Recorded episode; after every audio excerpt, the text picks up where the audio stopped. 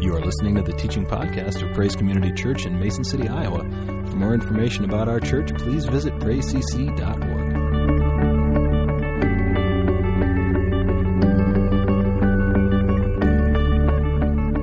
It is so hard when this is like the last Wednesday, and I just feel like in so many ways I, I just have scratched the surface on healing. I just feel like, you know, as you're putting these messages together, you just feel like, man, there's just so much I want to say and so much more I want to talk about on this. And, and here you're like, oh, I got to wrap this up tonight. Uh, so I kind of want to just conclude. We've been really kind of looking at that foundational verse in Proverbs chapter 4, verses 20 through 20 2. And we've really been kind of looking at really the five ways that we can best position ourselves to receive healing. And there, uh, the, the scripture makes, again, this amazing promise.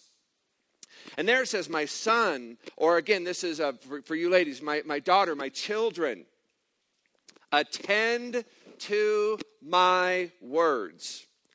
Incline your ear to my sayings, let them not depart from your eyes. Keep them in the midst of your heart. And again, when we do that, when we, when we take those five positions, he says, For they are life. Uh, and again, that's, that's salvation, that's um, eternal life to those that find them, and health again to all their flesh. And again, from these uh, verses there in Proverbs, we find five steps that we can really take and, and position ourselves uh, to receive the promise of life and health to all of our flesh. We've kind of talked through the first three, so if, in case you've missed that um, and, and, you're, you're just getting here tonight uh, after a couple of weeks, uh, we've talked about the first one, that being kind of really an intimate relationship with the Father. And again, there's that opening phrase there at the beginning where he says, My son. And again, it is an indication what he's, what he's talking to us, he's inviting us into a very intimate relationship and fellowship um, with our Father God.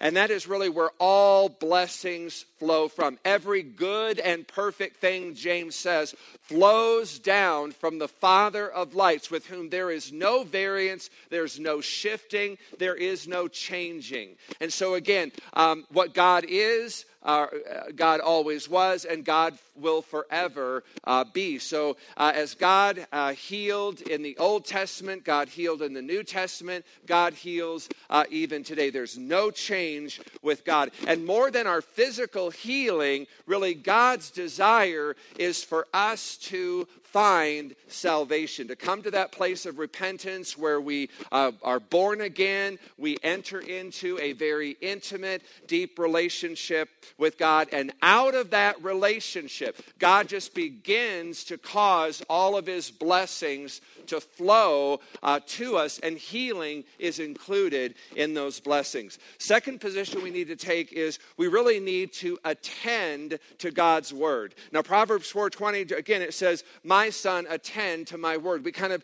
looked at some other translations there that said, you know, give attention to my words or pay attention to what I say. And again, to attend to the word of God, it just means to watch over it. I mean, to, to study it, to meditate on it, pay attention to what it says. Attending to the Word of God involves not just reading the Word, but it's really meditating uh, on the Word continually and constantly. Third position Third way we position ourselves to receive life and health to our bodies, again, is that we talked about this last week incline your ear to God's word. Now, he continues there in verse 20. He says, Attend to my words, incline your ear to my sayings. Again, other translations uh, say, Listen carefully uh, thoughtfully to my words, tune your ears to my voice. Again, we talked about Jesus said, My sheep hear my voice. So, again, we just sometimes have to learn how to hear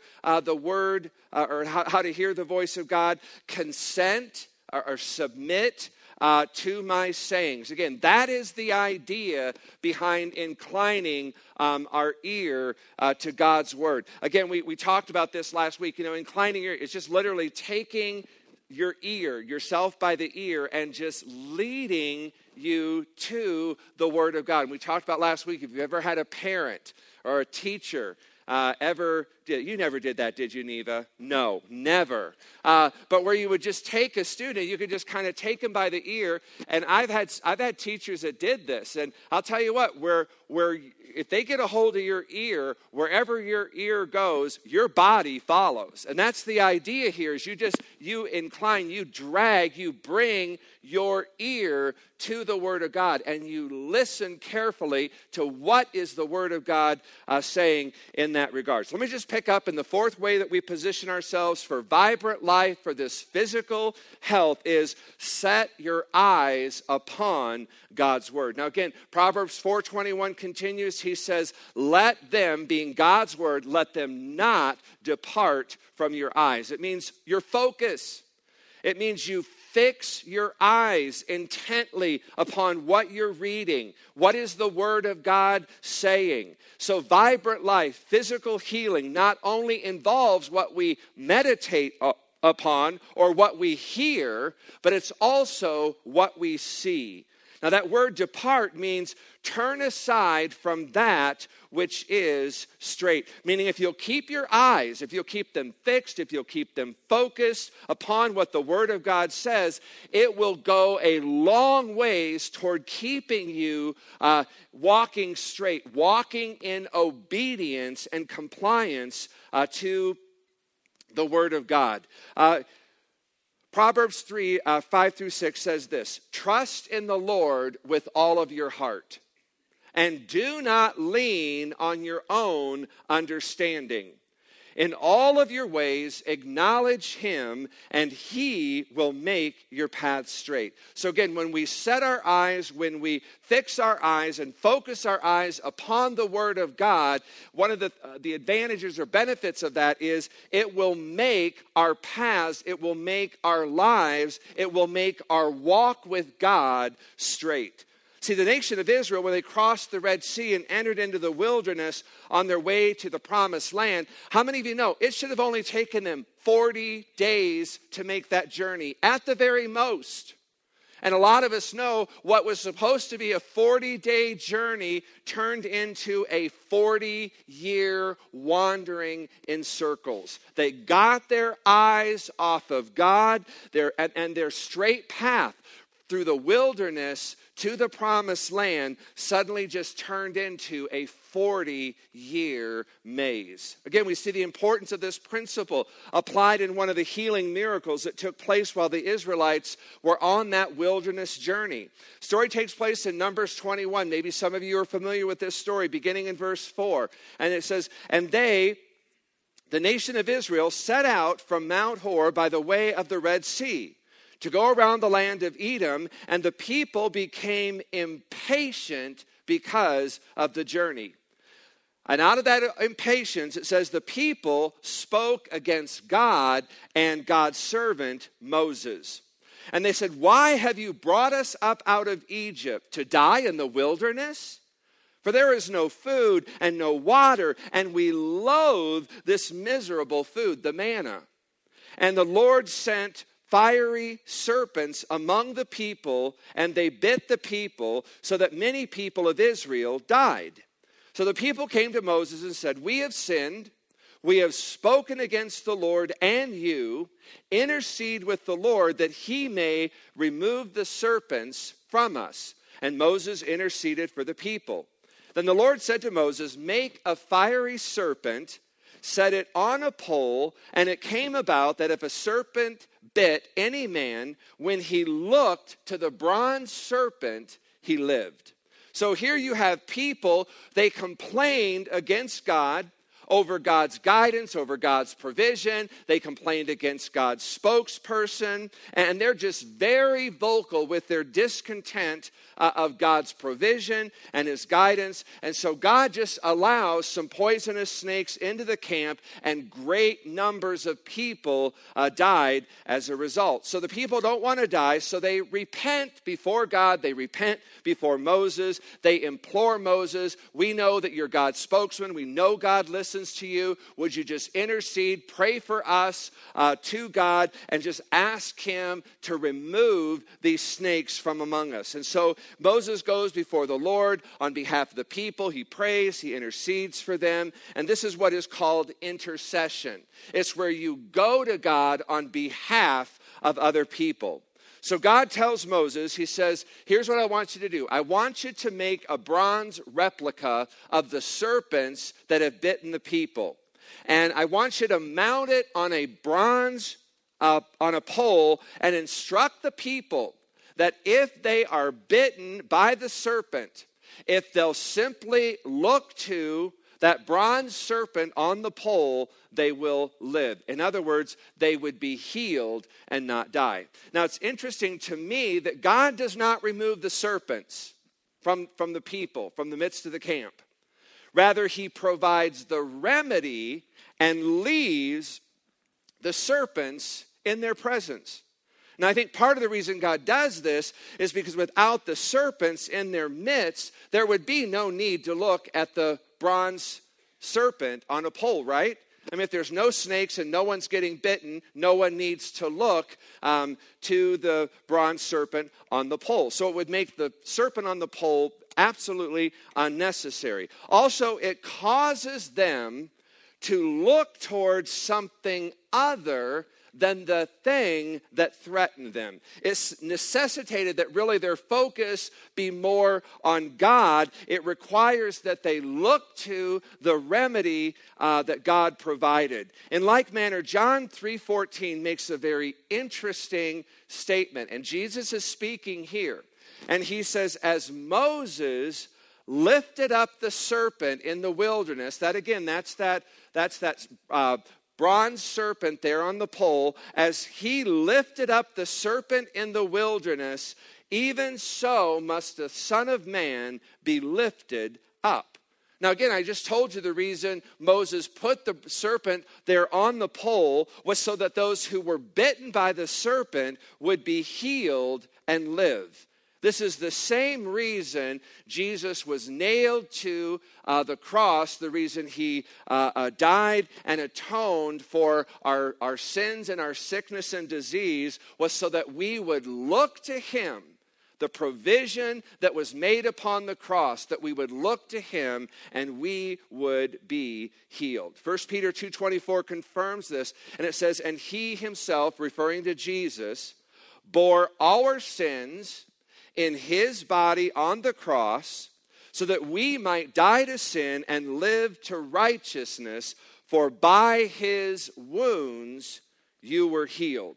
Jesus goes to the cross, he's crucified, he's lifted up, his body was broken uh, so that we would be healed and made whole. Now, again, it's interesting to me that God commanded Moses to use a bronze replica uh, of the serpent. Um, the very thing that had bitten and killed the people. The same thing is true uh, when Jesus went to the cross. Sin or sickness and disease was a curse that entered into the human race when Adam and Eve rebelled in the Garden of Eden by eating of the tree of the knowledge of good and evil. Uh, and that curse has been passed on from generation to generation to generation. And Galatians 3:13 says Christ redeemed us from the curse of the law. How did he do that? By becoming a curse for us. For it is written, Cursed is everyone who hangs on a tree. So Jesus took not only the curse of sin, which is death, he also took the, the curse of sin and sickness and disease upon himself when he went to the cross by becoming a curse. And so, again, when we look to Jesus, we're looking to that provision that God gave to us to be released from that curse to be made, uh, to be healed and to be made whole. That's why Matthew 8 17 says, in reference to Jesus, He Himself took our infirmities and carried away our diseases. So, again, Jesus, He conquered our infirmities. He overcame our sicknesses. He carried away our diseases by becoming the very curse that caused the infirmities, the sickness, and the disease. So, just as the Israelites had to look at the provision that God gave in the bronze serpent upon the pole in order to be healed, in like manner, we too must look to God's provision, Jesus, for our healing. This is where, again, we've got to make the choice. What are we going to focus on? What are we going to fix our eyes on? Uh, the, the curse? Or are we going to focus on the provision that God has provided to remove the curse. So let me just give you an example of how I think this works, probably for most of us. You start having symptoms in your body. Things like maybe a pain in your stomach, maybe you get a fever, you're fatigued, maybe there's a loss of appetite, joint pain, skin rash. You know something is wrong, so you go to the doctor. And let's just say, just for by way of example, the doctor examines you, runs tests, comes back and says, You've got Crohn's disease. Now, you're a Christian, you, know, you believe that, that God can heal. Um, you decide you're just going to stand on the promise of God's word and you're just going to trust God for a complete and total healing. So you get as many scriptures as you can find. You kind of just begin to focus on, you begin to meditate, you begin to memorize, you just begin to speak out um, healing scriptures over your life. Now, as you do that, one of the tricks of the enemy is he is going to come and try to get you to focus and pay attention to the symptoms you're experiencing.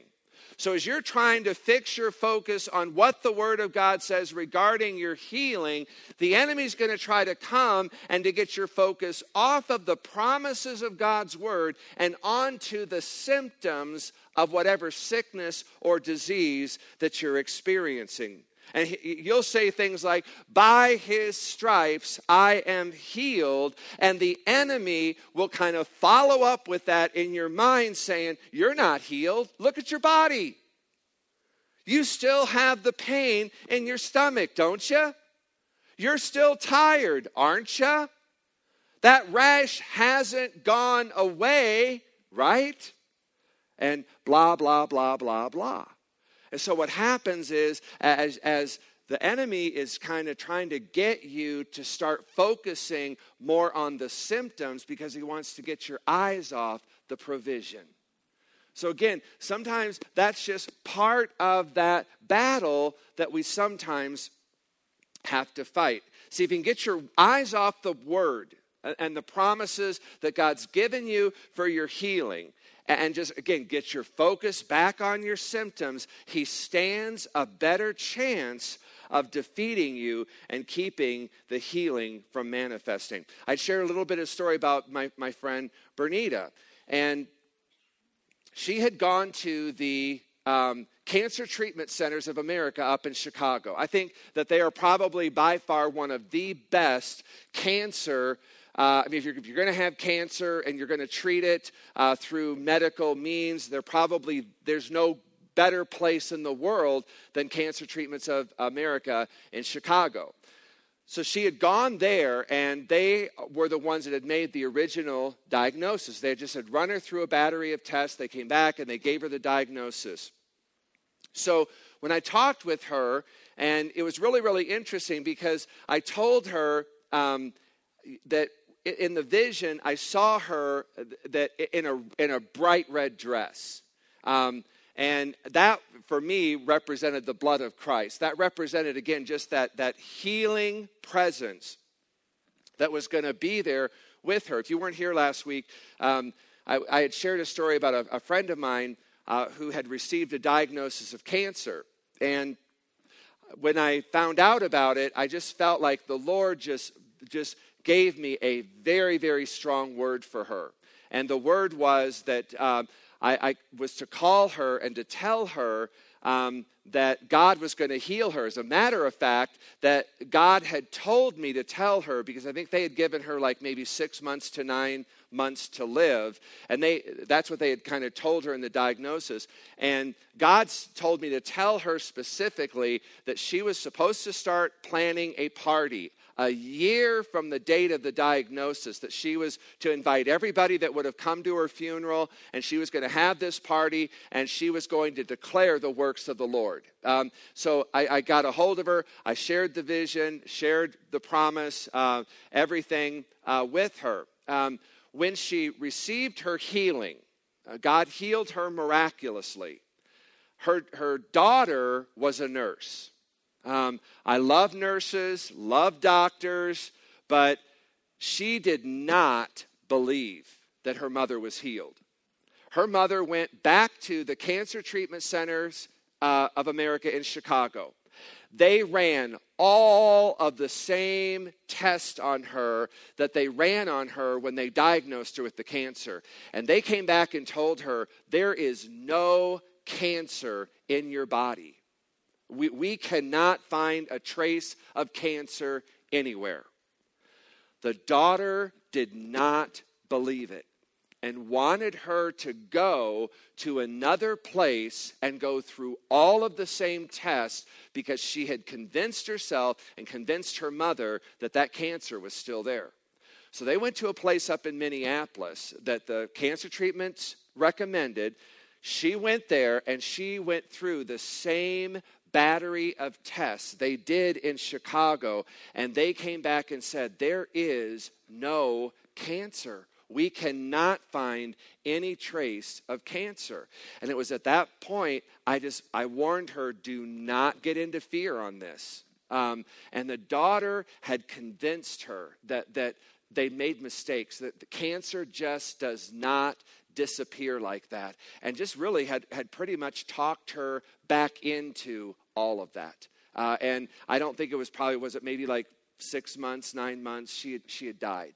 Um, and daughter just refused to believe and, and just kept speaking this out um, over uh, her, her, mother. Um, I, I, to this day, don't ever understand um, that, but uh, be that as it may. Again, she just she just pulled her focus I mean, if you could have talked to this woman on the phone when they told her she was healed, I've, I've never heard a more relieved, elated woman in my life. I mean, she was, she was just overcome with joy. And, and just to, to take that and to shift her focus away from that healing back onto her cancer, her sickness, and her disease. Uh, it, it, it, only the enemy uh, can, can do that. I'm not saying that her daughter was the enemy, but boy, he sure used her uh, in, in, a lot of ways. And again, that's just where you can just get your focus.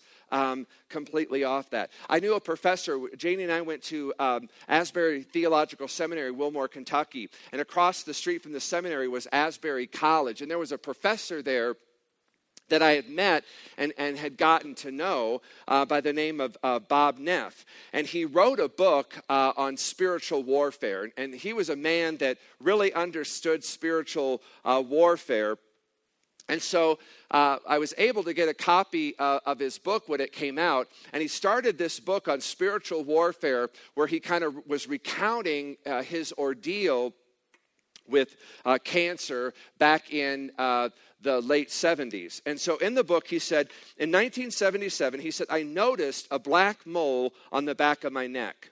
He said, a few months later, I went to a doctor and they removed the mole. The test came back positive for malignant melanoma cancer. He said, I, de- I then began to pray about whether I should submit to the medical treatment that was recommended. He said, I also prayed with three spirit filled prayer partners about this same issue. He said, Soon I knew I must trust Jesus alone. And he said, For the next six years, I did not visit a doctor's office or take any medical treatment or medicine. Let me just stop here and say that is a decision you and you alone should make. I, I we've said from you know I, I open this by saying uh, don't don't anybody take anything I'm saying here that I want you to stop taking your medication that I want you to stop whatever treatments you're doing based on my word. You need to do this based on God's word to you. You need to be doing this with your with with you know uh, consent, knowledge of your doctor. If you're taking medication, do not stop taking that without speaking to your doctor, okay? I'm, I don't want any of that to come back on me uh, as my responsibility or you did that because you felt that's what I was telling you to do. I'm not telling you to do that. And that's one of the things I just point out here is that he made that decision not to seek a doctor's treatment or to do any kind of follow up um, uh, medically. So, to go on, he said, This was not and is not my regular practice, but I knew what God was saying for me at the time. That is so important. Said, Shortly thereafter, I experienced severe headaches and a burning sensation. As time went by, my symptoms intensified throughout my body. After several months, I began waking up during the night with burning um, and pain all throughout my body, including night sweats. Some nights I moved to a couch in my study where I could pray through the night. One evening, I sensed there was someone standing at the end of the sofa. It was pitch dark, so I could not see, but I knew there was someone standing there. I felt an awesome presence of peace. I believed the Lord was at my side. After almost a year, the Lord spoke clearly to me one morning, saying, Bob, you are healed. I was healed, but the symptoms did not disappear. He said, I spent many nights praying into the early hours of the morning, and God always came to me. The Lord revealed to me that I was going through a crisis, but that He would make a way where there seemed no way. He said, God reminded me of the scripture verse in Luke but when the Lord spoke to me, he personalized it by replacing my name for Simon Peter. Bob, Bob, Satan has desired you to sift you like wheat. But I have prayed for you so that your faith will not fail, and when you return, you will strengthen others. He said, My symptoms did not change immediately. My body was reacting to the cancer. I struggled with many physical difficulties for six years. During that time, I began to study the names of God. We've been doing that on Sunday morning um, in my personal time with the Lord. So the revelation gave me supernatural strength, and despite the black substance excreting from my body and the attacks against my blood, I began to regain my health. Eventually, I was eventually healed and regained complete physical strength. And this, this man went on uh, to um, uh, go to China and was and, and I think is establishing underground uh, churches in China. And so again, just amazing. Um, again, warfare, that is warfare. I mean, when you got to endure something like that for six years, can you imagine the focus you've got to have uh, in, in, in a battle like that. And so, again, it's just really an encouraging story. And, and again, I just share that, again, just to reinforce that point that, you know, sometimes in the process of your healing, um, that there may be symptoms in your body, okay? You may still have pain. That rash may still be there okay again don't pretend they're not there i'm not asking you to deny you know and just act you know like pretend they're not there um, you just recognize and you acknowledge yes, the symptoms are still there, but you just don't make them your primary focus. You acknowledge them, but your primary acknowledgement are the promises of God. Your primary acknowledgement is by your stripes, I am healed. I don't care what the symptoms say, I'm going to choose to stand on and fix my focus on the word and the promises of God. One of the biggest mistakes we make uh, when it comes to our healing is that, like Bob, we're healed, but because the symptoms may remain, and in Bob's case, intensified, we think we're not healed because we're looking to the symptoms for proof. When the proof of our healing needs to be God's word and promise that by his stripes we are healed. That makes sense? Good. Okay, that's why it is so important to literally keep the word of God and his promises in your ears, in front of your eyes, because when you do that, that will keep your path straight. It will keep you from getting distracted or sidelined by symptoms in your body or by the words, again, of well intentioned people. I mean, uh, Bernita's daughter, I, she, she, I think she was well intended. Uh, in what she was trying to do for her mother. I know on several occasions she said, I just don't want to get her hope up. I mean, she was well intentioned in what she was doing. And again, sometimes there are just those people, they're, they're going to come and they're just going to say things because they don't want you to get your hope up. Um, but that's what the Word of God is there. It is to raise your hope, it's to increase your faith in what God is wanting to do. Again, don't deny the symptoms, don't act like they're not there. Um, they're just not where our focus is. Our attention, again, is on the Word, it's on the promises of God. Again, that's the idea behind not letting God's Word depart from your eyes. Fifth and final position is set your heart upon the Word of God. My Child, attend to my words, incline your ear to my sayings. Let them not depart from your eyes, and keep them in the midst of your heart. So Proverbs 4 says, Don't let the word of God, don't let that depart from your eyes. Now, what is the opposite of that? Well, Jesus said in Matthew 13 that there will be those who will keep on seeing, but not perceive what they're seeing because their eyes are closed. Again, it's it's difficult to see when your eyes are closed. Proverbs 4, by the same token, says, Keep God's word, keep his promises in the midst of your heart. Now, what is the opposite of that? Jesus said in Matthew 13 that our, there, there, our, our hearts have the potential of becoming dull if we're not keeping our, our eyes uh, in front of the Word of God, if we're not keeping them in the midst of our heart, our hearts can become dull. They can become desensitized to the things of God. So when our hearts are not keeping the Word of God, when His promises are not in the midst of our heart, again, our hearts, they're just going to become dull then notice the difference um, there. Proverbs 14 says, When we incline our ears to his sayings, when we let them not depart from our eyes, keep them in the midst of our heart, what happens is you will find life and it will bring health to all your flesh. Now, Jesus said in Matthew 13 that if, if we scarcely can hear, if our eyes are closed, if our hearts are hardened, if they're dull to his word, to his promises, we're not going to be healed. So we kind of get this side by side comparison of Proverbs 4 and Matthew 13. And Jesus ends that very interestingly in Matthew 13, 16. He said, But blessed are your eyes because they see. Why? Why do your eyes see? Because you've not let his word depart from your eyes.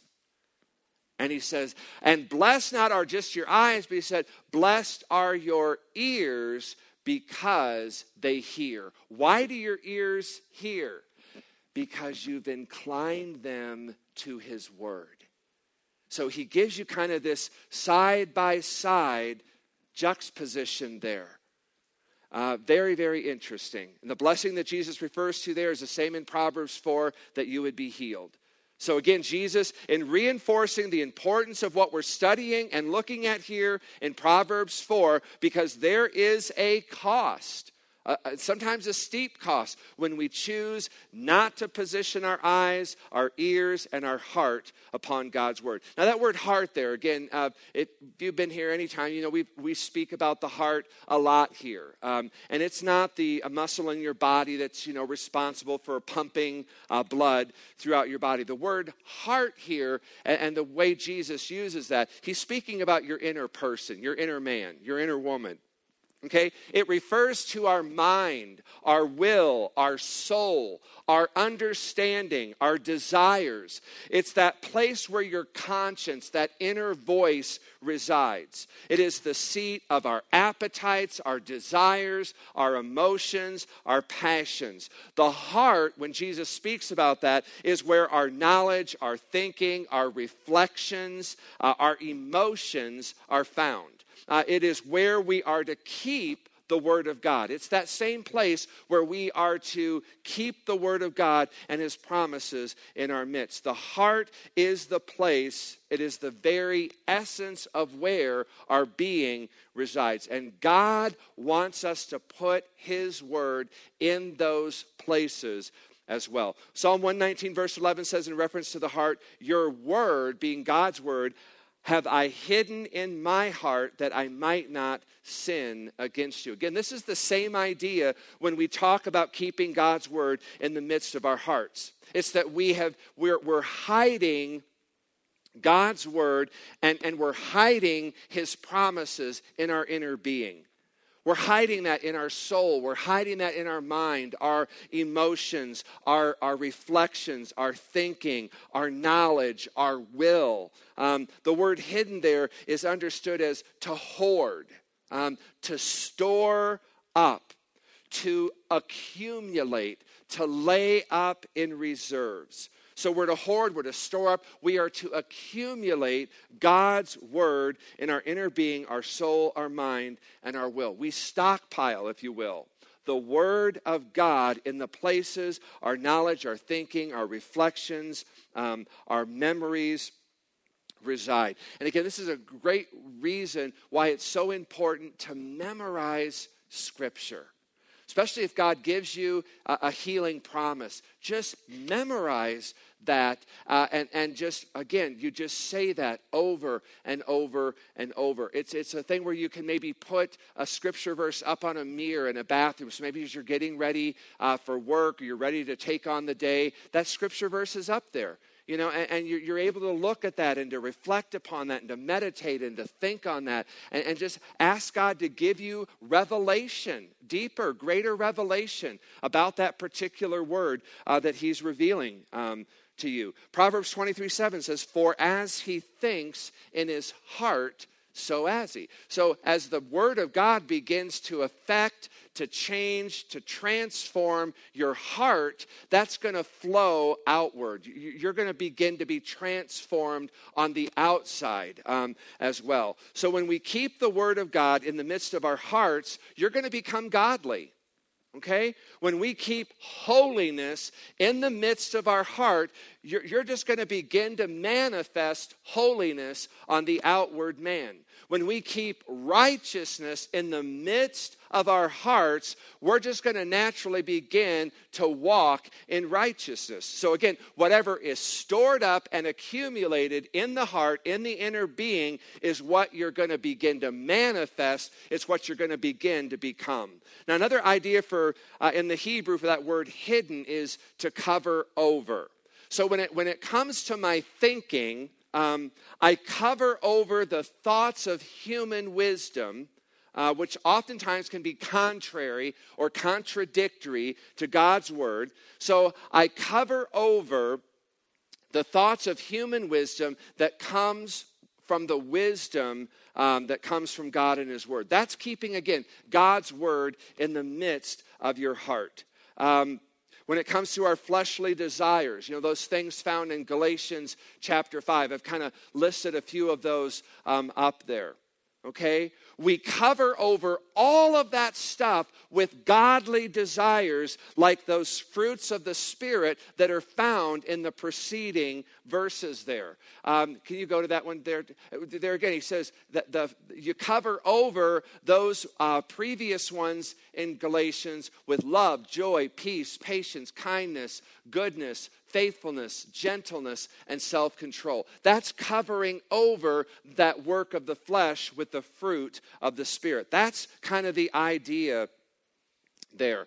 So when we hoard, store up, and accumulate God's word in our heart, our inner being, okay, we cover over and we just begin to gain victory and freedom from those unrighteous places um, through God's righteousness. Now, if you look at that verse that follows, uh, these two verses we've been looking at in Proverbs 4, look at what verse 23 says Keep your heart with all diligence. Uh, some transla- your translations will say, guard your heart for out of it flow the issues of life. Another translation says, Guard your heart above all else, for it determines the course of your life. So we are to keep and to guard our hearts. We do that by uh, keeping the Word of God first and foremost in the midst of our heart. Whatever drives your heart is going to drive your life. Okay? Whatever dominates your heart is going to dominate your life. Whatever captures your heart is going to capture your life. Whatever controls your heart is going to control your life. Whatever is in abundance in your heart, it's just going to spill out. It's going to manifest in your life. If money controls your heart, then money will control your life. Okay? If bitterness has a hold on your heart, then bitterness is going to have a hold on your life, and bitterness is just going to manifest itself in your life and through your relationships. If godliness is in your heart, if that's what dominates your heart, then godliness will, will manifest. It will be the outflow of your life. If peace reigns in your heart, peace is going to reign in your life. If the Word of God guides your heart, then the Word of God will guide your life. Um, if your heart is set on pleasing God, then you're going to have a life that is pleasing to God. Amen? So, again, what's in your heart determines the course of your life. Now, the opposite is true as well. If you want to know what's dominating your heart, just ask yourself, what is dominating my life right now? If you have a very stress filled life, I'll guarantee you, your heart is stressed. If there's a lot of fear in your life, I'll guarantee you there's a lot of fear in your heart. If there's a lot of worry and a lot of anxiety in your life, there is going to be a lot of worry and anxiety in your heart. One is a reflection of the other. Your heart mirrors your life and vice versa. That's why Jesus says in John 14, beginning in verse 1, do not let your hearts be troubled. Because a troubled heart, folks, leads to a troubled life.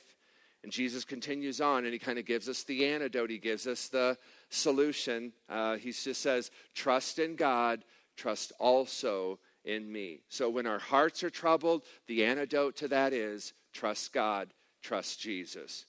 When my mind is troubled, again, we can cover over that by replacing those troubling thoughts with thoughts about what it means to trust in God and to trust in Jesus. We keep and we guard our mind by keeping the Word of God in the midst of our mind. We keep and guide our thinking by, again, just storing up, accumulating God's Word in our thoughts. We keep, we guard our emotions, again, by just storing up and accumulating God's Word in our emotions. We guide and we guard our conscience again by hoarding God's word in our conscience. 2 Corinthians 10:5 gives us again just some great insight. Casting down imaginations and every high thing that exalts itself against the knowledge of God and bringing into captivity every thought to the obedience of Christ. So, again, the way you cast out imaginations is you got to replace those imaginations with the truth of God's Word. You take, again, every high, every lofty thought that exalts or, or stands in opposition to the Word of God, to the promise of God's Word, and you just take those thoughts and you make them a slave to the obedience of Jesus Christ. Again, how many of you have ever just let, let your imagination get the best of you? I mean, you, you, you hear something and your imagination just takes that thought, that comment, and just runs wild with it. I think all of us have probably had that happen to us maybe just within the last week. I mean, the kind of wild imagination where you get a headache, and before you know it, your imagination has convinced you it's brain cancer and you're going to die I mean, we, we've all had moments like that where something like that happens and we just allow our imaginations to run wild and to just take a, mount, a, a molehill and just blow it up into a mountain. Or maybe you have a disagreement or an argument with your spouse and your imagination just runs wild. And before you know it, you've convinced yourself they're going to walk out on you and you're getting a divorce. And I mean, just all kinds of scenarios begin to just play havoc. Your child goes missing in the grocery store, and all of a sudden you're just convincing yourself that they've been abducted, and you're wanting to call the police, and you're just in a panic over that. Again, your imagination, again, we are to just take our vain imagination. That's what that is. It, it's we just we need to take those imaginations and the bible says we just need to cast them down don't let them play out in your mind because, again, what does it do? It brings fear, it brings worry, it brings anxiety, it brings stress. And again, most of us know just by our own experience, when that happens, 99.9% of the time, none of that ever happens the way our imaginations have led us to believe it will. So, again, when you're in intimate fellowship with Father God, not just reading, but you're taking time to focus, you're meditating, you're fixing your eyes upon God's word, you're just inclining, you're bringing, you're forcing your ear to hear what He says, your eyes are, are focused on what He's saying your heart. I mean, you're, you're just positioning your heart to be in agreement, to be in unity with God's word. When you're casting down imaginations, when you're casting down every thought that wants to exalt itself or to push back against the knowledge uh, of God, when you will just begin to just do what the writer here in Proverbs 4 says and just casting down those imaginations. Again, the victory will come. The blessing of life and health to all your flesh will flow. Amen? Amen. We're going to pray tonight. Um, and if you're here, I think most of you have been here at probably at, at least once. So um, hopefully, all of you, if, if, you're here with any kind of uh, issues, you've, you've been prayed for, hopefully uh, at least once. We'd love to pray again tonight if, if there's just something that maybe God is stirring in your heart tonight. Um, maybe as we've kind of talked about this, maybe you're kind of feeling challenged that, that, you know, there's just something I feel like God wants me um, to do, just to, to come into agreement or to, or to just stand uh, for that healing. We want to pray for you.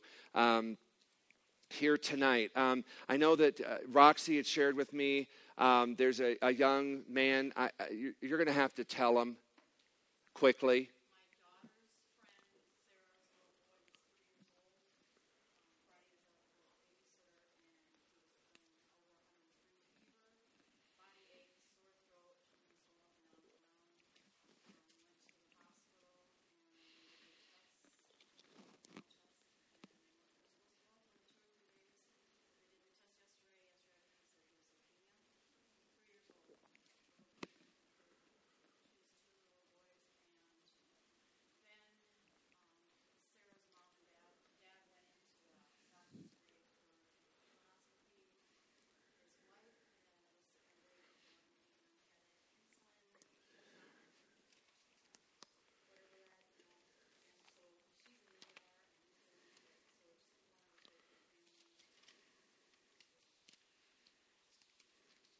Okay. And what was his name again?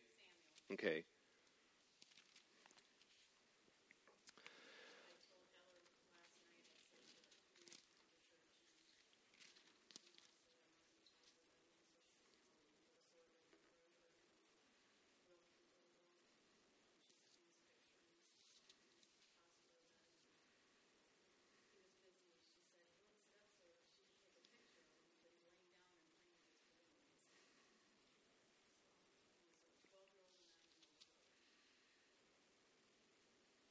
Jim shared a, a scripture in the prayer room today, and I was just trying to find that really quickly.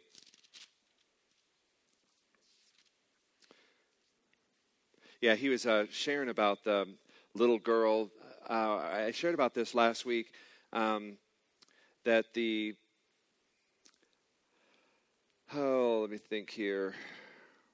The uh, official, um, Jairus, he was official of the synagogue, came to Jesus, said, my, my daughter's near the point of death. Would you come pray for her. Jesus goes, and in the midst, the woman comes with the issue of blood, touches his garment. So it's kind of there, kind of this almost interruption as Jesus is going uh, to this uh, official's house to pray for his daughter.